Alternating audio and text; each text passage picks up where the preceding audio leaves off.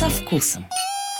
А, всем привет, это «Жизнь со вкусом». Сегодня у меня в гостях Анастасия Булгакова, основательница консалтингового агентства в сфере ресторанного бизнеса BeWow. Анастасия, рада приветствовать. В программе уже очень много лет, но я, наверное, впервые сегодня, правда, а, поговорю э, про управление ресторанами вот э, со стороны обычного гостя поскольку все мы, приходя в ресторан, мы видим, чаще всего управляющих мы видим, но мы практически ничего не знаем о вашей работе, а ведь это важнейшая часть э, ресторанного мира.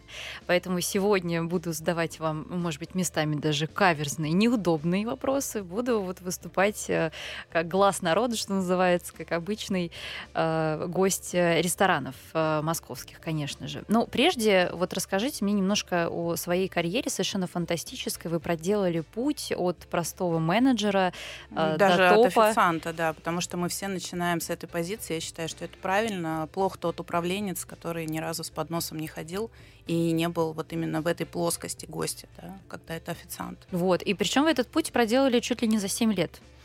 А, вообще-то путь из официанта в менеджера я проделала за два или три месяца, и уже где-то через год, в 19 лет, я была генеральным директором управляющей очень популярных клубов в Москве. Это был на Новом Арбате клуб. А, собственник жил в Штатах, и я им управляла. Так сложилось, что выяснилось очень быстро, что я очень структурирована и не ворую. А это 2007-2008 год. Тогда было очень легко как-то нечестным образом заработать. И я начала выстраивать свою систему управления ресторанами, что помогло мне уже в 2011 попав в White Rabbit, менеджером, стать через э, год практически управляющей. И в это время моего именно управления ресторан стал 71-й, потом 23-й, 18-й, 15-й. И когда я в 2019 году покидала проект, он был номер 13 в мире. Именно там я выстроила свою такую авторскую систему управления, такая синергия гостей, сервиса и плотной операционной производственной деятельности. Потому что для гостей ресторан – это сервис, атмосфера и кухня. Такие три составляющие. А для нас это операционная деятельность, это производственная деятельность, это хозяйственная деятельность, это финансы, это управление людьми, это работа в команде, это внутренний сервис, без которого внешнего сервиса не бывает да, когда мы поздравляем гостей с днем рождения, когда мы для них готовим шикарные блюда, мы должны думать о том, во сколько и что ели сегодня наши официанты, и успели ли они поужинать. Нет ничего хуже голодного официанта. Или официант, который живет там, допустим, один, у него сегодня день рождения, и он семь раз поздравляет кого-то с днем рождения, а никто в команде не знает, что у него самого праздника его не поздравили. Поэтому ресторан это не просто сервис, атмосфера и кухня. Это целый организм, это целый такой завод, фабрика, которым нужно уметь управлять. И сейчас именно как раз моя основная такая задача. В 2019 году я ушла из прямого управления. А, я управляла тогда четырьмя ресторанами открывала новые проекты холдинга. И три года я занимаюсь именно тем, что я помогаю. Это обучение, это и авторские курсы, это и работа в школе, это тренинги, это регионы, которые, к сожалению, безусловно, и в сервисе, и во всем на несколько лет отстают от Москвы. Это ни для кого не секрет. А, я езжу тоже в регионы, провожу аудит, и на их же примере показываю им. Не то, что там тыкаю шашкой машу, что вы тут вообще ничего не понимаете.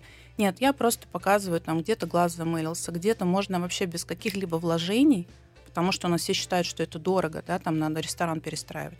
Нет, можно просто через точки контакта, через атрибуты сервиса, немножко докрутить сервисную модель, а, чтобы она отражала ваши ключевые характеристики бренда. Если это пивной бар крафтовый, не надо ему смотреть на Сахалин или White Rabbit и пытаться делать сервис fine dining. У них есть свои фишки. И я как раз обучаю тому, чтобы сервис был честным, чтобы гость пришел и понял, да, про что они. Потому что очень часто бывает, что вот открылся новый классный ресторан, я вообще пришел, ну, блюда, как везде, вот бежевые рестораны, белые скатерти, тарелки с цветочками, классно, модно. Но я вообще не понял, про что они, что они хотели сказать, и что они вообще несут, какую ценность. А, вот эти вот а, рациональные, эмоциональные выгоды который гость получает, они создают основную конкуренцию. Вот, я, кстати, сегодня перед встречей с вами э, заглянула в одну очень любопытную статистику. Э, ресторан Выкли э, какое-то такое издание проводило. Ну, такая очень, мне кажется, интересная выборка. То есть они собирали тысячи отзывов гостей, которые ходят по московским ресторанам, и выясняли, на что люди обычно жалуются, что их там триггерит, что тревожит. Mm-hmm. И любопытно, что вот кухня — примерно вот 50 на 50 столько же набрала процентов, вот на что чаще всего жалуются, как и такое понятие для меня очень непонятное, как в первое впечатление.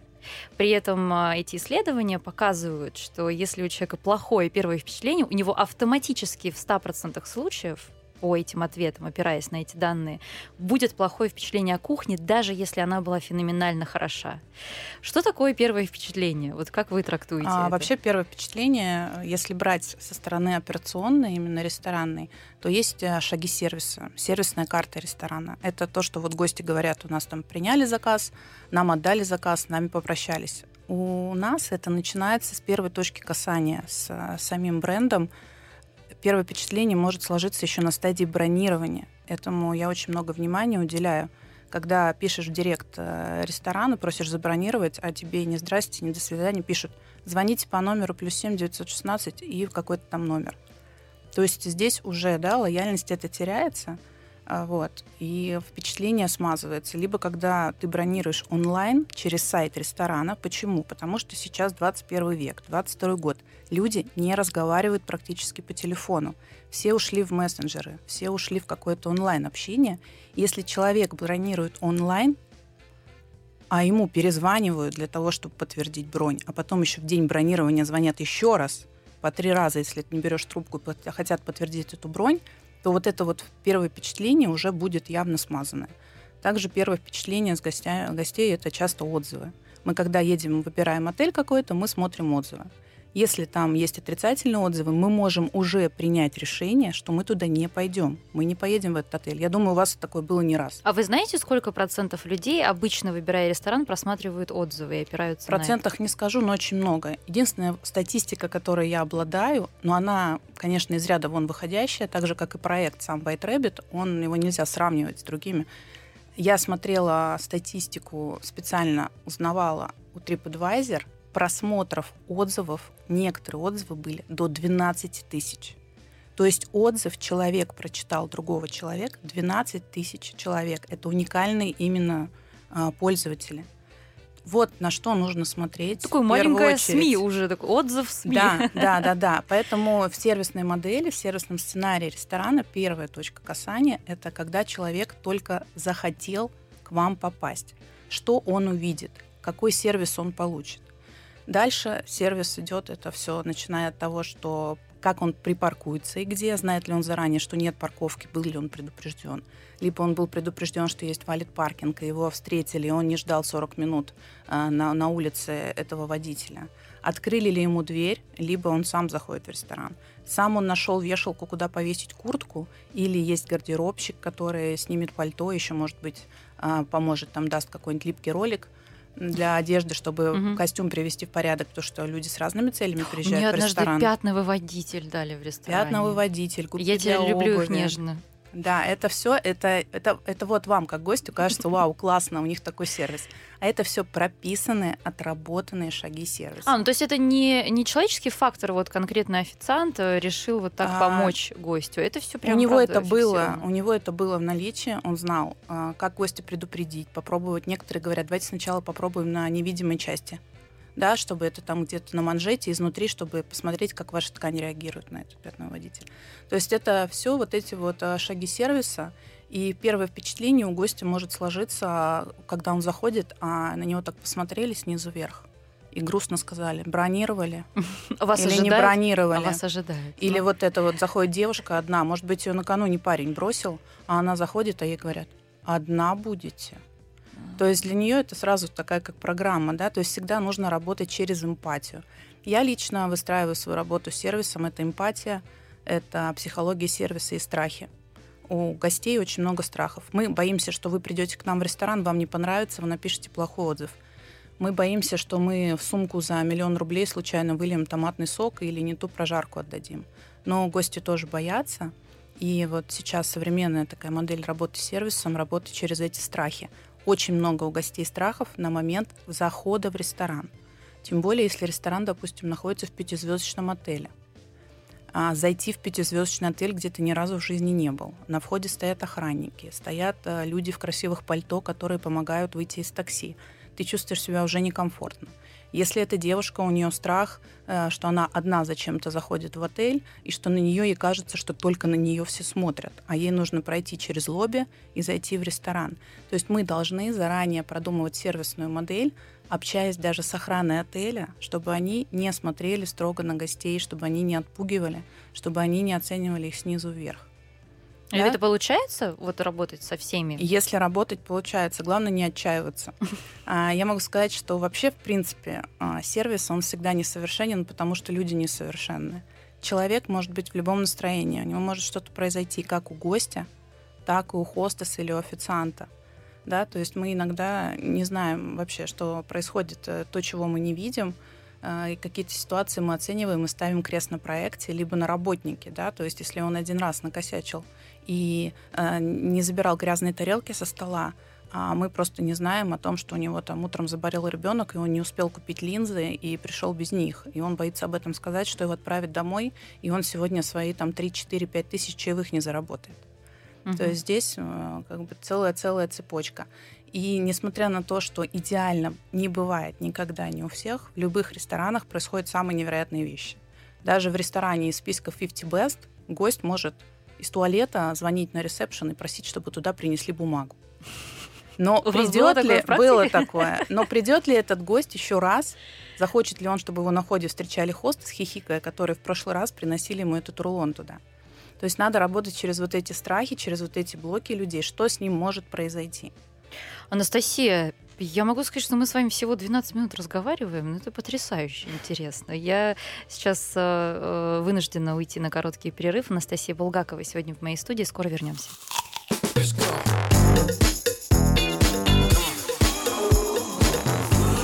Жизнь со вкусом. Мы продолжаем. Анастасия Булгакова, основательница консалтингового агентства BeWow. А сегодня в моей студии говорим про сервис в ресторане, про управление ресторанами. Ну, в первую очередь, конечно, со стороны гостя. Вот я в этом амплуа выступаю. Вот э, у меня бывает такое, что мои любимые рестораны, которые когда-то были любимыми, что значит для меня любимый ресторан? Это ресторан, в который ты поедешь, даже если он в 20 километрах от тебя, и вот все равно вот у тебя вот прям зудит. Ты хочешь поехать именно туда, хотя есть масса вариантов ближе и попроще. Но ты вот едешь туда, потому что только там ты получаешь вот э, то, что делает тебя по-настоящему счастливым человеком в конце ужина. Но нередко, спустя там какое-то количество лет, ты замечаешь, что персонал будто выгорает. То есть это уже, и я прям четко могу это отследить. Это не мой какой-то настрой негативный, когда я прихожу в ресторан, а я прям замечаю, что люди, которых я знаю, официанты, бармены, шеф-сомелье, э, сушефы, повара, которых я знаю уже по 5-6 по лет, на их глазах там дети рождались мои, я уже с детьми со своими туда прихожу, они меняются, они выгорают. Э, вот как вы работаете с этой проблемой выгорания Это персонала? очень распространенная вещи. Именно поэтому рестораны закрываются, либо уходят в какое-то вообще забытие гостей, потому что они ничего не делают. У них когда-то получилось, они поймали волну, они были актуальны, модны в тот момент, и они такие по старым рельсам едут. У нас все хорошо, у нас день сурка, а, мы сидим на тепленьком насиженном месте. В это время другие рестораторы не дремлют, а индустрия развивается – развиваются атрибуты сервиса, точка контакта. Сейчас гостям очень важно, чтобы рядом с ними э, кто-то постоянно что-то делал. Они все хотят фотографировать, чтобы и метровую мельницу перец покрутили, и чтобы соус при них налили, и чтобы что-то из чего-то куда-то переливали, чтобы они были участниками этого персонализированного сервиса. А старые проекты, они вот, ну, сидят, у них так и было, тарелки вот эти стилайт уже, которые ножами все изрезаны, они говорят, ну, зато мы вот раритетно у нас, вот как, как в прошлые да, времена. Да, да, это Германия 60 а, вот. И что гость получает? Он заходит, он видит одну и ту же хостес, э, в лучшем случае там с одним и тем же маникюром со стразами, а еще может быть что-то, да, что не отвечает там этому бренду А, он знает, что вот здесь он сядет, тут диванчик скрипнет, а здесь вот дверь откроется с мойки, оттуда свет посветит ему, что кондиционер вот этот вот иногда дует, здесь лучше не садиться, и что вот это блюдо лучше заказать, а вот это не заказывать. Все это прочитанная книга, ресторан не развивается, ничего не меняется. А в лучшем случае это будет тыква и инжир осенью, и земляника неделю э, там в мае, в июне. Поэтому рестораны должны постоянно обучаться чему-то новому, менять, удивлять, э, менять даже сервисные модели, менять форму официантов, обновлять меню. Есть проекты такие, как э, тот же Пушкин, да, где ничего не меняется, официанты с бакенбардами, сударь, сударыня, и ты туда за этим и идешь. Хотя они тоже молодцы и постоянно какие-то новые находят э, варианты, да, там развития, даже рекламы какой-то современной, креативной. Но вот ты знаешь, чего от них ожидать, и туда за этим идешь. А проекты такого другого, немножко другого сегмента, middle даже, я бы сказала, э, там, с чеком там 2 2 500, а, какая-нибудь модная локация, Никитская, Патрики, они все равно должны чем-то удивлять. Либо через 6-7 лет я рекомендую делать какой-то небольшой ребрендинг, э, может быть какая-то косметика, ремонт, обновление мебели, обновление посуды. Э, конечно, гости будут на это реагировать как на новую версию обновления айфона, когда все кричат, все, я больше не буду им пользоваться, э, вот эти вот иконки неудобные. Но все равно привыкают и говорят, что да, это круто, это по-новому. Угу. А я... в плане персонала, что важно, не надо и держать около себя не мучайте их, люди хотят развиваться. Если вы 7 лет держите сомелье рядом с собой там, на, на какой-то зарплате, и вам кажется, что ему классно, ему не классно, вы боитесь, а, что надо искать нового, обучать, либо дайте ему новый проект, чтобы он там развивался в ваших же проектах, либо человека отпускать, потому что эти грустные глаза видят гости. Либо вот отправьте гость его во видите. Францию, в Бургундию, отправьте его за свой счет. Хотя бы, хотя бы в наши э, южные винодельни, да, ну, э, чтобы он как-то развивался, рос. Э, дайте ему какие-то тренинги, чтобы он проводил для официантов, хотя бы там раз в две недели. Я вообще мотивирую свою команду, даже официантов, которые не хотят быть менеджерами, потому что это иногда меньшие деньги за большую ответственность, я их делаю тренинг-менеджерами. Я их делаю старшими официантами для того, чтобы они могли развивать какие-то свои скиллы, для того, чтобы у них был внутренний рост, и чтобы они не начинали э, впадать в депрессию, что они там в 40-45 лет еще официанты. То есть здесь вы убьете сразу как бы двух зайцев, то, что вы и ресторан э, улучшите сервис, и ребята будут развиваться. Э, здесь, конечно, все пойдет на пользу. Угу. Знаете, я однажды услышала от одного ресторатора, не буду его фамилию называть, ну, довольно известный ресторатор, такую фразу э, в личной э, беседе, такой достаточно расслабленный, он сказал, управляющий мужчина это всегда солиднее, чем управляющая женщина. Смотрите, а, разное понятие есть управляющих у гостей и у нас.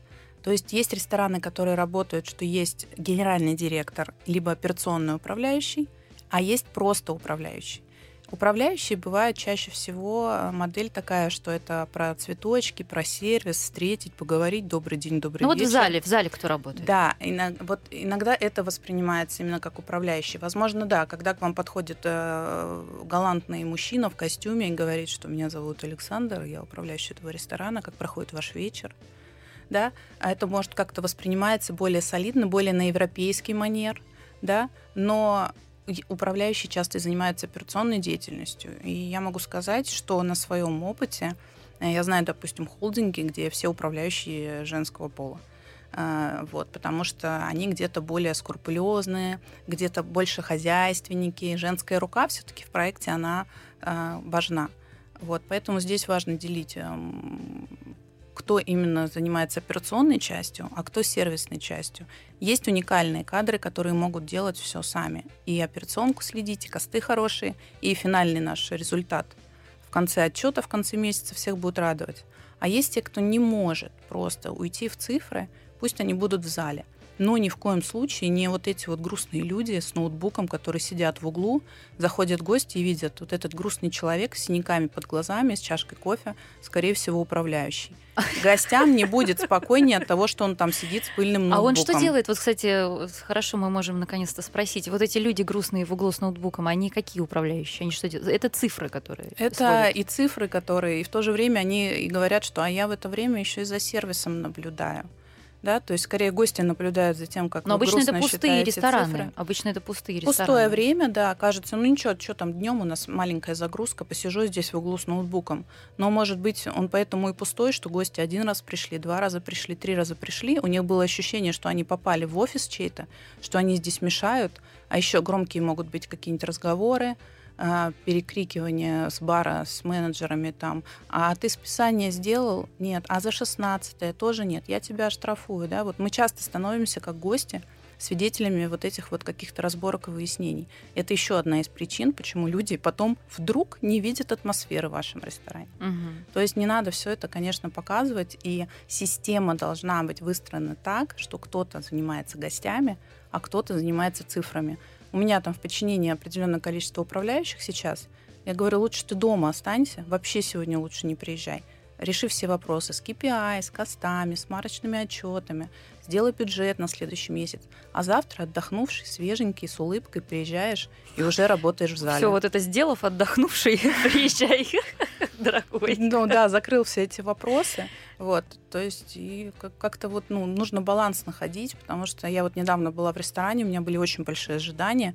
Э, Я зашла, попала на фотосъемку там, потом они долго что-то выясняли, потом делали мороженое. Э, ну, свет выключили только через час, а мы так поняли, что свет был технический. А у нас такое свидание с мужем, как бы пятница.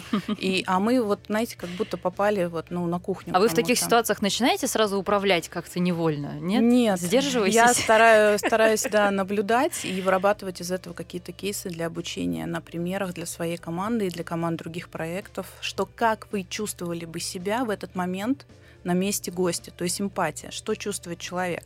Что чувствует человек, когда он за две недели бронировал стол, приходит, ему говорят, что нужно 15 минут подождать, и он стоит э, в дубленке, в шапке с шарфом под тепловой завесой и ждет, или около туалета сидит и ждет, пока его стол освободится. То есть что он чувствует в этот момент? Да, у нас овербукинг, да, у нас э, сложности с посадкой могут быть. Но мы должны полностью проживать путь гостя от момента, как он захотел забронировать, до того момента, как он уходит. Что он видит, уходя? Как официант ему улыбается вслед, или как он судорожно в папке чаевые пересчитывает, или смотрит, э, упало ли ему с онлайн чаевых деньги на карту.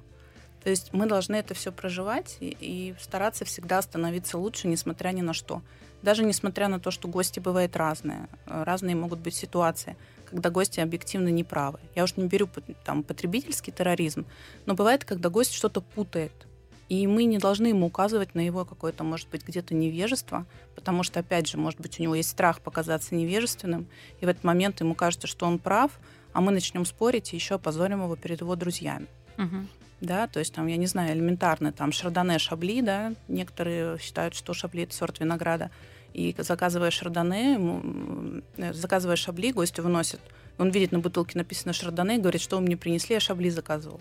Но мы же не будем в этот момент ему говорить о том, что, а вы знаете, что шабли – это регион, или когда а, девушка э, есть такие девушки, которые, а, ой, классно, у вас есть гаспачо, я так люблю гаспачо, ой, окрошку. Нет, бабушка готовит лучше, чем вы окрошку. А давайте, наверное, мне все-таки зеленые щи. Или окрошку. Да, давайте окрошку. Мы выносим окрошку, она говорит, а я щи заказывала. То есть в этот момент официант должен взять паузу, извиниться, сказать, позвольте, там, дайте нам еще там 10 минут, если у вас время, мы переделаем блюдо. А некоторые же начнут тыкать в блокнот, посмотрите, у меня же есть блокнот, а видите камера, было там видно, что вы говорите «окрошка», там прям видно артикуляция ваша «окрошка», вы сказали. И я записал, да, то есть ну, что, что в этот момент? Мы хотим гостю сказать, что он дурак? Нет, мы как бы не должны делать на Только этом интересно акцент изображаете гостей. и Это- работать над этим. Это, конечно, это любопытно. Вы, наверное, на своих тренингах э, у вас и театрализованные частично, да? Ну, как говорят студенты в школе иногда, что да, такой гастрономический стендап, но это очень хорошо показывает ситуацию, как это может быть на самом деле, когда гостю выносят осьминога, он говорит, что это кальмар, то есть как ты выйдешь из этой ситуации. И очень хорошо официантам не просто как лекцию рассказывать, а проводить такие круглые столы, тренировки, давать им разные роли за столом, Мгм. а четвертый официант, допустим, принимает у них заказ. И они должны прям, ну вот, Это любопытно. Мы сейчас ненадолго прервемся. Анастасия Булгакова в студии Москва ФМ. Скоро снова будем с вами.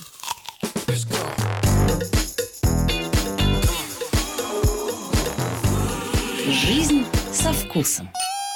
Мы продолжаем. Анастасия Булгакова, основательница консалтингового агентства BeWow в сфере ресторанного бизнеса. Сегодня у меня в гостях. Настя, можете рассказать самую тяжелую ситуацию э, с гостем за всю вашу работу в этом бизнесе? Самая тяжелая ситуация это которая от тебя не зависит. То, что ты не можешь объяснить человеку, что это не ваша вина, и что вы такие же жертвы обстоятельств. У меня был такой случай, связанный с лифтом, потому что не все рестораны находятся на первом этаже, и, как правило, арендуемое помещение начинается от дверей лифта, когда ты из них выходишь. А, никогда шахту лифта и сам лифт никто не сдает в аренду и не передает на твой баланс, на твое обслуживание. Это всегда а, ответственность арендодателя. И у нас был случай, когда гости, а, бабушка с ребенком застряли в лифте, родители были в ресторане. Ужас. Вот, но мы хлебнули тогда вообще максимально от всех, от э, журналистов. Они там долго сидели? 42 минуты. Для мамы это было полтора часа, конечно же, потому что вообще у гостей время в ресторанах идет по-другому. Если человек ждет свое блюдо 15 минут, то это все 30. Угу. Если ему полторы минуты не подавали сумку, э, подставку для сумки, это минимум 5. Вот, и мы компенсировали это на месте э, с гостей, вообще не взяли денег, хотя счет был там порядка 70 или 80 тысяч. Э, всячески извинялись, но все равно на следующий день был широчайший резонанс, огромное тысячи там количество репостов э, в Фейсбуке. Э, вот. И это, наверное, была самая сложная ситуация, потому что она не была связана ни с сервисом нашим, ни с моими ребятами, не с рестораном напрямую. Просто все оказались не в то время, не в том месте. И, может быть, где-то мы не настолько глубоко сопереживали человеку, у которого ребенок находится там в закрытом помещении, хотя там есть камеры, мы видели, что ребенок играл в телефоне в это время. Вот. Но мы должны были как-то более глубоко все-таки проявить эмпатию и какое-то сопереживание в этот момент. А, вот. Ну, после этого мы опять извинялись, отправляли подарки, а, перед всеми извинялись, перед кем могли. Но, опять же, не сказать, что это связано с сервисом. Но сложная ситуация. Еще могут быть ситуации, когда гости сталкиваются в ресторане с кем-то. Тоже была ситуация, когда раннер случайно а, гость выходила из туалета, и он вышел из-за угла, было рассечение брови. Ох. Эти гости, я могу сказать, что стали нашими супер лояльными гостями. Вообще любой негатив, а, который происходит, вот эта высокая эмоция негативная, если правильно компенсировать, если правильно войти в положение человека и искренне показать, что его интересы сейчас для, для нас важнее наших собственных, это самые лояльные гости. Это может компенсироваться Это гости, которые ходят годами к вам потом, для которых вы самый лучший ресторан, для которых вы самые лояльные и вообще самые прекрасные. А, вообще сервис, еще раз повторюсь, он чаще несовершенен, и тут уже вопрос сервиса основной, как вы это компенсируете. Как вам салат? Как блюдо приготовлено? Все вкусно. А, знаете, салат нам не очень понравился, а при этом салат съеден. Дальше официант идет к менеджеру, говорит, 45-й сказал, что салат не очень. Ну, съели, съели. Ну и все. Ну, съели же. Ну, подумаешь, не очень. Ну, может, может, я тоже лучше готовлю, чем наш шеф-повар. Ну, ничего страшного. А правильно что было сделать? Поблагодарить за то, что они нам об этом рассказали, что это очень важно для нас, что мы обязательно передадим шефу, а, убрать из счета этот салат и какой-то комплимент сделать. Но не вот так вот горячими напитками угостить, а это могут быть какой-то домашний ликер, коктейли повторить гостям. А это может быть какой-то набор конфет. Вообще цена гостя, она намного больше, чем любой комплимент. Вот, кстати, я хотела еще по этому поводу отдельно поговорить. Всем гостям, особенно лояльным гостям, которые уже, как нам кажется, вот иногда... Как родные. Кажется, иногда, мне кажется, я дружу с некоторыми управляющими, хотя, конечно, таких, как я, там у них э, десятки людей. Но вот всем нам хочется гостям быть, почувствовать себя какими-то уникальными да, гостями. Вот именно вам какой-то бокальчик уникального шампанского дорогого, именно для вас там скидка Комплимент 40%. Но да. все равно ведь управляющий, он же, он же управляет коммерческим предприятием. И, наверное, какие-то вещи Поэтому он делать просто не должна может. быть система. А, зависит от проекта. Если взять, допустим, проект fine dining, входящий там в топ-50 лучших ресторанов мира, которым я управляла 8 лет, а, на входе гостям, гости, которые ожидали стол, им не наливали просекко или игристое вино, им наливали шампанское, которое бокал в ресторане стоит 1800 рублей. Потому что мы понимали, как уровень наших гостей, Мы понимали, что они нам нужны больше, чем мы им. И если гости ждут, то они должны что-то пить и что-то есть, соответствующее их уровню. Цена гостя намного больше. Представьте, что вы угостили гостей коктейлями, потратили на это, ну, максимум там 300 рублей на два коктейля по себестоимости. А цена гостя, какой у вас средний чек? Даже если это 2000 рублей, если они ходят даже два раза в месяц, да, то там уже по году мы получаем там 172 тысячи, которые они нам приносят. И где 172 тысячи, и где 300 рублей. А официанту, который получит с них там, ну, где-то в среднем чаевые 6-7% оставляют гостей, ну, вот э, не 10% официант получает, а 6-7%. То есть он там, ну, не, не потеряет там еще там 70 тысяч в месяц, э, в год чаевых на этом госте. Поэтому не надо жадничать. У нас все очень спрашивают, чего-то ждут, отзывов, но очень плохо дают.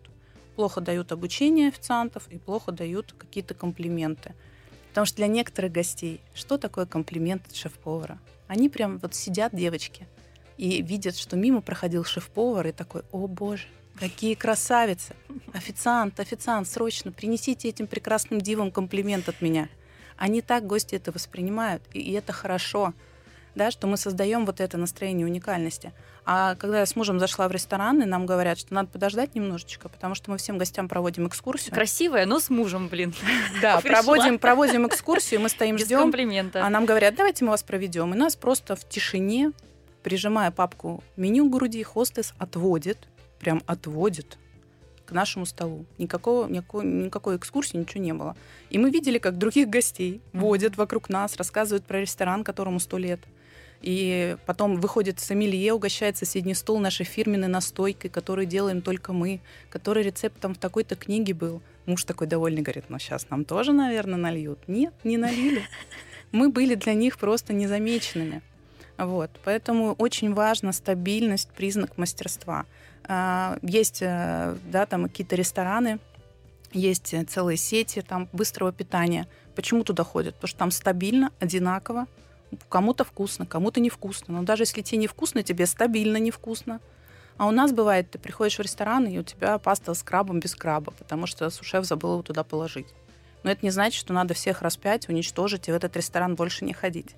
Люди тоже ошибаются. Все посмеялись над этим и дали гостям а, пасту с тройным крабом в компенсацию. И еще с собой там бутылочку, да, допустим. Все, ситуация исчерпана. Более того, эти гости будут рассказывать своим друзьям, и у вас вот она реклама. Конечно. Сарафанное радио сейчас наша основная реклама. Угу. Вот, поэтому не надо жалеть и, но гостям в ту же очередь. В свою очередь не нужно иногда этим манипулировать. Поэтому из этой лояльности иногда рождается тот самый потребительский терроризм. А вы всегда можете отличить?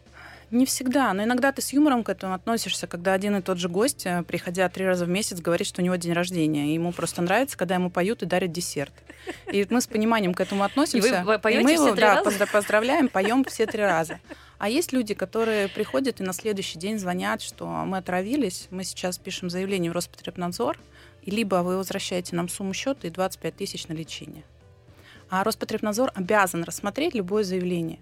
И многие впадают в панику в этот момент и платят этим людям. И люди некоторые так просто работают, зарабатывают. Сколько в Москве ресторанов? Ну, потому что нет веры, наверное, э, вот нашим структурам, что они придут и все честно сделают. Да, да. И люди ну, начинают на это вестись, и потребительский терроризм иногда в некоторых моментах процветает. Ну, я всегда за лояльность. То есть у нас в одном из проектов постоянно воруют со столов один из элемент декора сервисного. А что воруют? А, утюжок, винтажные утюжки такие, которые а, это придерживают, да, да, ресторан, гастрономическое ателье, они придерживают салфетки. Вот за последнюю неделю дважды это случилось. А, в среднем где-то 15-17 Это один год. и тот же человек ворует? Нет, разные. Дети Ребята, бывают у нас. Я знаю, что среди моих слушателей есть э, много поклонников Сартерье Ламберти, изящного проекта моего любимого дорогого друга Уильяма. Если вы тот человек, который тырит утюжки, верните, пожалуйста. Это моя личная просьба. А что мы придумали? А вот недавно гости тоже забрали утюжок. Мы им позвонили, сказали, что по какой-то случайности утюжок упал в задний карман джинс супруга. А, мы просим вернуть. Они привозят, а мы им дарим точную копию, сделанную из шоколада, в красивой коробке с красивой лентой, такого же утюжка, который может десятки лет стоять на полке. Либо вы его вкусно съедите вместе с чаем за ужин, за ужином и нас вспомните, либо поставите, он будет у вас так же стоять, как и этот. То здесь э, мы вот э, немножко вот это все все равно поворачиваем в лояльность, мы не злимся, мы пытаемся это как-то в шутку вывести, и мы эти утюжки реально придумали и продаем, и дарим. У нас есть гости, которые по 10 штук берут и дарят друзьям. То есть э, на, на, на одной беде мы сделали как бы определенный такой скачок сервисный. Ага. А, Настя, а какой процент э, гостей оставляют чаевые сейчас вот в московских ресторанах? У вас есть понимание? Ну, я могу сказать, что ну, тоже от проекта зависит. Вот, допустим, в среду будет премия одна ресторанная, и нашего одного из официантов э, из Рица, вот из Сартории, пригласили туда. Он вошел в топ-5 официантов по версии этого ресурса онлайн чаевых. Там же гости, во-первых, чаевые оставляют, видно, какой процент для статистики. Во-вторых, пишут отзыв. И благодаря этому ресурсу чаевых стало, конечно, больше, потому что наличные гости не носят. Вот. Но тут, знаете, баланс, он вот он во все года, и в нулевые, и в десятые годы, и в двадцатые сохраняется. Кто-то с 20 тысяч ничего не оставит, а кто-то с 5 тысяч оставит тысячу. И этот баланс, он реально поддерживается. Не бывает такое, чтобы ребята там вот прям совсем в ноль или какие-то невероятные деньги Ну, хотя бы 50% гостей оставляют, потому да, что у нас вот даже... я думаю, процентов 70 точно 70 оставляют. даже. Ну, вот по, по моим ощущениям. Я вообще в чаевые никогда не лезу, пока мне ребята не говорят, что им нужна какая-то помощь. А индивидуально там, в общак они работают, как-то делят, процент, не процент. Если всех все устраивает, я туда не углубляюсь. Но в основном схема у всех там одинаковая, 10% бар, там э, кухня, банкеты, не банкеты, менеджеры, если они в сервисе участвуют. Но благодаря онлайн вот этим ресурсам остается, ну, меньше есть сложностей с этим, но некоторые официанты, э, когда гость берет в руки смартфон для того, чтобы сканировать код, они так незаметно сзади со спины подходят и заглядывают, как будто они что-то в этот момент могут сделать, подойти и сказать, а вы кнопочку оплатить не нажали, я вот видел. Э, вот. Э, ну, сейчас, это... мне кажется, уж все научились. У меня, некоторые, кстати... Я могу сказать честно, некоторые люди делают вид, что они открыли, они отправляют, говорят своим спутницам, подожди, я сейчас чаевые оставлю. А там вроде как не получилось а, просто. Да, а по факту деньги не уходят. У меня есть, э, кстати, по поводу чаевых еще один вопрос для вас любопытный. Сразу после короткого перерыва обсудим.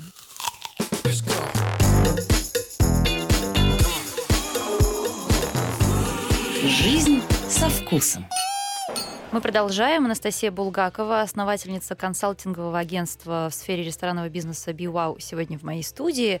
А, про чаевые. Вот недавно был э, интереснейший дискус э, на тему чаевых сомелье у нас нет э, такой практики, и вообще неизвестно пока еще у всех разное мнение на этот счет, прилично ли оставлять чаевые сомелье. Есть же некоторые профессии, да, и в некоторых странах это вообще дурной тон, там, гидом, например, оставлять на чай. В Японии вообще просто... Это, это вообще запрещено.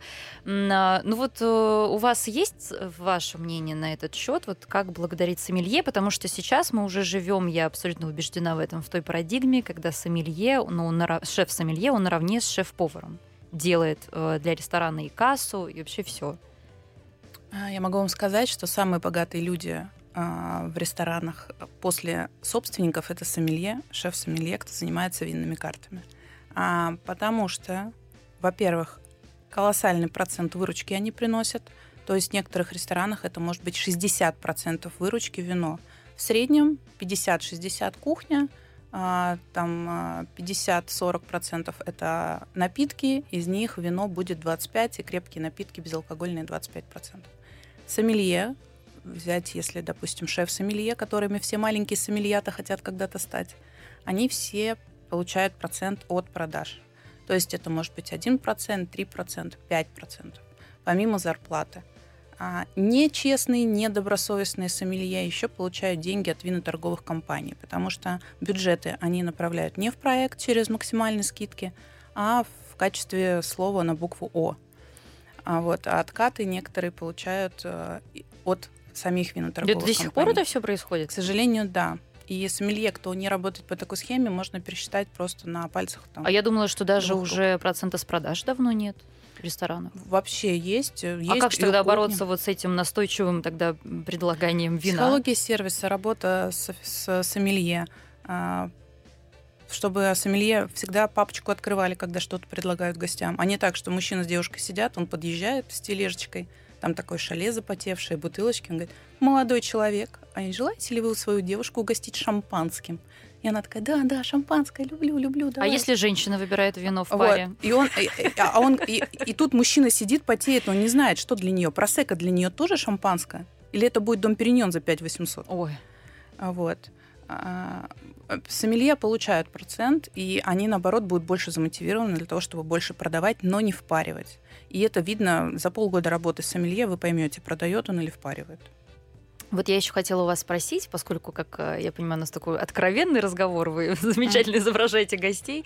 Это отдельное удовольствие для меня сегодня. Э, Вот есть ли, не знаю, вы называете как-то гостей определенных? Ну вот э, в свое время, помните, известная была вот шутка про птичек. Девчонок, которые приходят в дорогие рестораны. Чайки. зака- Да, чайки заказывают чай, Чай. и сидят весь вечер. Вот есть такие категории? А, Я, наоборот, стараюсь работать над тем, чтобы не было никакого деления гостей. То есть гость пришел выпить чашку кофе и съесть десерт, а, либо он пришел и пьет вино за 500 тысяч бутылка. Ну, есть какие-то там, по номеру стола некоторых называют, там, там наш любимый 33-й пришел, да.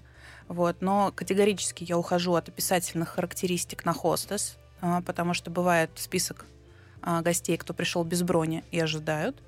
И когда мужчина подходит и говорит, что мы уже 40 минут ждем стол, а вы в список записывались? Он говорит, да, вот, э, вот этот вот лысый пузан — это я. Да, то есть, чтобы таких ситуаций не происходило, мы не даем никаких характеристик гостям, мы не судим их о том, как нам кажется, к какому роду деятельности и профессии они принадлежат, потому что это могут быть мнения неверные. Мы не оцениваем гостей, как некоторые официанты. Ой, ну не понравилось им, подумаешь, там, они вообще вдвоем на 10 тысяч посидели. Я в таком случае говорю официанту... Это мало считается? Ну, в некоторых ресторанах, да, где средний чек выше. А нек- И тогда я говорю, когда ты там последний раз своей там женой, девушкой, когда вы последний раз в ресторане сидели на 10 тысяч? Мгм. Чтобы вот так оценивать А это гостей. часть твоей зарплаты, вот ребята оставили Да, тебе. да, да, да. То есть здесь, конечно, вот э, баланс должен быть. Но гости, да, гости вообще разные бывают. И вообще для некоторых гостей сервис — это когда их пришли, а их встретили по имени-отчеству. Когда их посадили за их любимый стол. Когда им сделали борщ с чесночком, как они любят. И хлебушек двойной подали, потому что он так любит. Ну, согласитесь, да? Приятно, да? А представьте, что этот мужчина первый раз пришел с женой, которая ходит раз в год с ним куда-то, и считает, что они в этом ресторане первый раз. Просто можем потерять ячейку общества. Может произойти развод. Это опасная ситуация. Поэтому психология сервиса. Кто-то боится быть замеченным, а кто-то боится быть незамеченным. Да, это гости, которые приходят, им дают меню, они с ним 40 минут сидят, к ним никто не подходит, и они уходят. И ресторан из отзыва узнает, что эти гости были. Вот это вот это прям беда. То есть вот с этим нужно работать. И не всегда а, надо радоваться, там, когда ваши официанты каждого гостя знают по имени. Это может привести к очень пагубным последствиям. Потому что сервис для гостей сервис для нас, сервисников, это разные вещи. Мы знаем такие развития событий. А какие последствия? Вы имеете в виду, когда уже это понебратство какое-то начинается? Это может ну, быть на когда у грани гостя, уже? со- допустим, сорвалась сделка какая-то из-за того, что он пришел с партнером, а партнер думает, что у них дела не очень, и не ходит никуда. А второй, допустим, в партнерских отношениях нечестным способом втайне от него зарабатывает и ходит в этот ресторан чаще. И он от официанта узнает, что это постоянный гость, который всегда заказывает две дежурные устрицы и две бутылки шампанского за 60 тысяч. То есть мы должны всегда посмотреть, как гость себя ведет, пытается ли он нам какие-то знаки подать. А, В ступоре он находится на входе, когда видит знакомый хостес и зеркальными глазами пытается показать, что не здороваетесь со мной. А, Это часто бывает, потому что кто-то ходит а, там, днем с женой, вечером с, с коллегой. Это вы вот. изящно сейчас назвали. Да, поэтому, поэтому здесь это бесконечная работа сервис. Если вам кажется, что вы пришли в ресторан, там такие веселые официанты, так легко все делают. Эти официанты могли прийти сегодня в 8 утра, потому что у них было полтора часа, полтора часа занятий по актерскому мастерству, мастерству и сценической речи. У меня проходят они два ра- раз в две недели. У них могло быть занятие по английскому, у них могло быть, мог- может быть, тренинг какой-то был, или тренировка по пожарной безопасности, или по пищевой безопасности. Допустим, у меня ребята, они минимум три утра в неделю заняты чем-то. Это ранние приходы, чтобы зал накрыть и чтобы подготовиться. Это огромная работа. А потом гости жалуются. Мы вообще звонили, у них никогда нет столов, а мы приходим в 7 часов, а 10 столов пустые. Гости не понимают, что столы пустые, потому что неявка средняя в Москве по броням 30%. Mm. 30% людей не приходят. То есть ресторан принимает 300 гостей на вечер, которые ему нужны, а в пятницу, в субботу, в будние дни 100 из них не придет. Но еще на телефоны не отвечают. Ну, то есть, наверное, да, могут посадить кого-то еще, а вдруг этот человек Но объявится. просто некоторые думают, что там сидят телефонистки, радистки КЭТ с телефонами. Многие рестораны не могут себе позволить отдельного хостеса не могут позволить себе колл-центр. Это один менеджер, который, он же кассир, он же хостес, он же гостей раздевает, он же рассчитывает, еще со столами помогает. И, может быть, он говорит в этот момент по второй линии. Поэтому я всегда за то, чтобы рестораны ставили автоответчики. Мы так рады, что вы нам позвонили. А, мы с нетерпением ждем, когда вы придете и попробуете нашу самую вкусную пиццу в городе. Но в данный момент мы там заняты тем-то, тем-то. Подождите буквально пару минут, и мы вам ответим. А некоторые позвонят один раз, скажут, что дозвониться невозможно. А мы пришли, все столы пустые. А ресторан просто в шоке от того, что гости не пришли, а они другим гостям отказали. Вы знаете, 8 марта в этом году ресторан, один из проектов, 48 посадочных мест. Знаете, сколько не пришло? 40? 120. Тройная посадка. Просто А-а-а. мужчины очень боятся, что их поругают, что они не забронировали ресторан. Они с этого испугу бронируют 4-5 ресторана, а потом просто забывают сказать, что мы не придем, не отвечают там на звонок о подтверждении. И рестораны вынуждены делать овербукинг, вынуждены делать ограничения по времени, потому что имея 50 посадочных мест, если ты будешь принимать 50 гостей в день, ты не то, что не заработаешь, ты не окупишься никогда. Я вот еще хотела вас спросить, самая такая распространенная ситуация в ресторане, вот на что тоже гости обычно жалуются, долго несли блюда. Вот я, может, вы меня поправите, совершенно убеждена в том, что если вам долго очень несут блюда, это ошибка управления. Ну, то есть что-то не так с бронированиями, с посадкой людей да, сделали. Потому Кухня-то что... она как готовила, так и готовит. А, ну, тут масса нюансов, может быть, в первую очередь человеческий фактор. А, повар мог чек не увидеть, наколоть его, не отдав а, это могло быть из-за того, что, допустим, ресторан 170 посадочных, и хостес считает, что они могут на одно время принять 100 гостей. А, это значит, что на кухне одновременно выйдет 30 чеков на горячие блюда. Какого бы размера ни была кухня, это очень сложно, может быть, физически из-за количества плит, парконвектоматов и грилей отдать это количество блюд. А, на раздаче может быть шеф-повар, который заворачивает одно блюдо и все. Сразу вот эти вагончики задние, они все э, придавливают передние, и начинается давка на раздаче. Э, все хотят блюдо быстрее, очередь начинается заново. Э, да, это есть такие проблемы. Э, еще часто они возникают из-за гостей, которые приходят 8-10 человек без предзаказа, заказывают 10 разных горячих блюд, и мы, мы не можем разорвать курс. Мы должны единовременно отдать им 10 разных блюд. Там может быть 5 стейков, 5 разных прожарок с 5 разными гарнирами. И пока этому столу, который категорически отказался делать предзаказ, я вообще делать не буду. А, мы, если что, подождем. Они-то подождут, а все другие столы вокруг в это время ждут, пока эту десятку без предзаказа отдадут. То есть здесь всегда оказываются какие-то причинно-следственные связи. Конечно, может быть просто косяк из-за того, что лента в принтере закончилась, а, интернет пропал и чеки на, на кухне не вышли. Да? А, ну, с разных сторон бывают, да, какие-то нюансы. И наша работа как раз в том, чтобы на следующий день не казнить всех виновников торжества, а понять, что я как управленец не сделал для того, чтобы это не произошло. И как на будущее я смогу избежать этих ситуаций.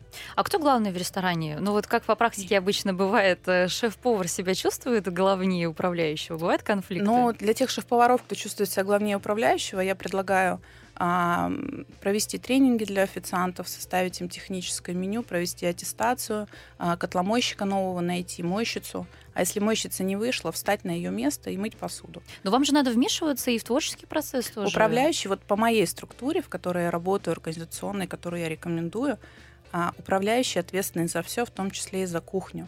Потому что это лишь часть стопроцентного результата, к которому мы идем. И шеф-повар и управляющий, в принципе, это два крыла. С одним крылом не получится. Есть амбициозные звездные шеф-повара, которые считают, что вот они все знают, но как только ты им даешь ту самостоятельность, на которую они рассчитывают, они сразу, ой, Настя, может, все-таки ты, я все понял. Вот. У меня никогда не было проблем с шефами, хотя я работала с самыми звездными шефами. Они всегда знали, что я, как управляющий, тот ремень безопасности – который всегда наброшен на их плечо. Они чаще всего творческие личности, а мы все-таки за циферки. Настя, спасибо большое. Это была интереснейшая беседа. Анастасия Булгакова, основательница консалтингового агентства BeWow, была сегодня в моей студии. Я с вами тоже на этом прощаюсь. Дарья Орлова, пока-пока. До свидания. Жизнь со вкусом.